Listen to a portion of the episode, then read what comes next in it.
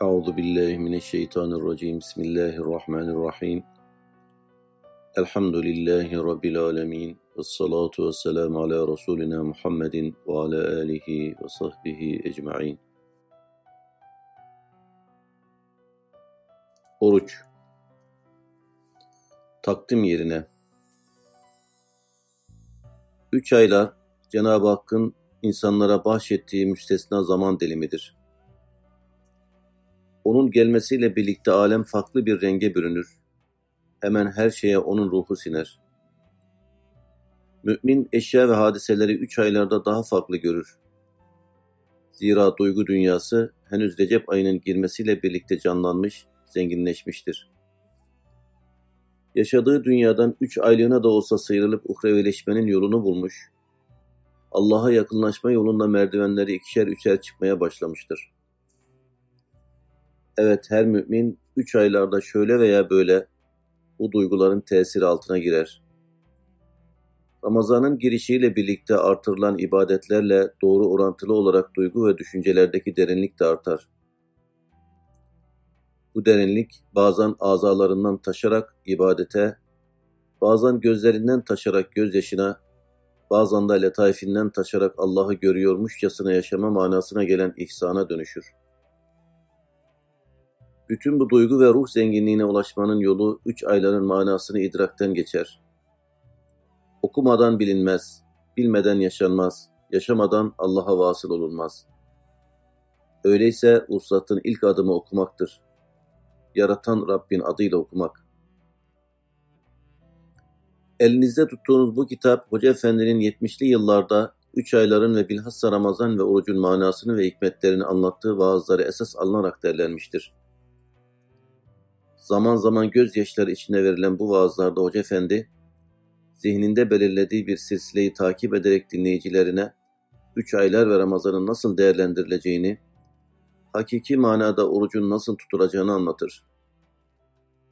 Onun oruçla ilgili vaaz ve sohbetleri tabii ki bunlarla sınırlı kalmamış, günümüze kadar karşısına çıkan hemen her fırsatta Ramazan'ın faziletlerini anlatmış, orucun Allah katındaki değerine vurguda bulunmuştur. Yarım asra yakın bir zaman dilimi içinde Hoca Efendi'nin üç aylar Ramazan ve oruçla ilgili konuşup yazdıklarının bir üsaresi kitaba içirilmeye çalışılmış, belli bir tasnif içinde okuyucuya sunulmuştur. Birinci bölümde üç aylar ve Ramazan'ın fazileti anlatıldıktan sonra bunların iyi bir şekilde değerlendirilmesi adına yapılması gerekenler yer alır.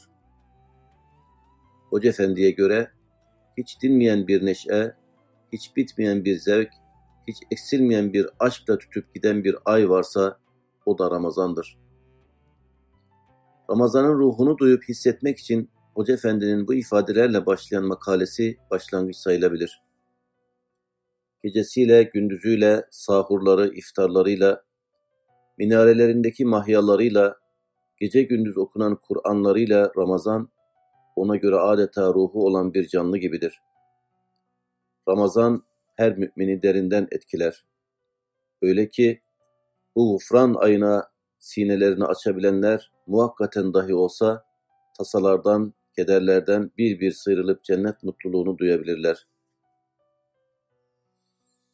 Ona göre Ramazan'dan azami derecede istifade edebilmek için öncelikle fikren ve zihnen hazırlanmak gerekir. Daha sonra oruç tutarak, Kur'an okuyarak, teravih kılarak, bol bol salih amel yaparak bu mübarek ayı değerlendirmek hedeflenmelidir. Kitabın ikinci bölümü oruca ayrılmıştır. Orucun faziletine dair Kur'an'dan ve hadislerden pek çok örnek verilmiş, müminlerin zihinlerinde orucun önemi bir kez daha canlandırılmaya çalışılmıştır. Mesela zikredilen hadislerden birinde şöyle söylenir. Allah şöyle buyurdu. Adem oğlunun her ameli kendisi içindir. Oruç müstesna. Onun mükafatını ben veririm. Oruçluğunun ağız kokusu Allah katında mis kokusundan daha hoştur. Orucu usulüne uygun tutabilmek için nelere dikkat edilmesi gerektiği de yine bu bölümün konuları arasında yer alır. Bir müminin Ramazan-ı Şerif'ten beklenen neticeyi elde etmesi için yeme içmeden kendisini alıkoyduğu gibi aynı zamanda dilini de münasebetsiz, manasız, yakışıksız, hele yalan ve gıybet ifade eden şeylerden uzak tutması gerekir. Hatta gereksiz yere konuşmayıp ağzını yalnız hayırla açıp kapaması, dilini hep sohbeti cananla süslemesi elzemdir. Gözlerini keza kontrol altına alması gerekir. Harama karşı gözlerini kapaması, baktığı şeyleri iyi görmesi, iyi yorumlaması, her şeyden iyi manalar süzüp sağması lazımdır. Üçüncü bölümde orucun fert ve topluma kazandırdıkları üzerinde durulur. Orucun insana nimetlerin değerini hatırlatması, sabrı öğretmesi, onu melekiyete yükseltmesi, iktisat ve disipline alıştırması gibi hasletler bu bölümün alt başlıkları arasındadır. Dördüncü bölüm, değişik zamanlarda Hoca Efendi'ye Ramazan ve oruçla ilgili sorulan sorular ve cevaplarına ayrılmıştır. Sözü fazla uzatmadan sizleri kitapla baş başa bırakıyoruz. Gayret bizden, tevfik Allah'tan. Süreyya yayınları.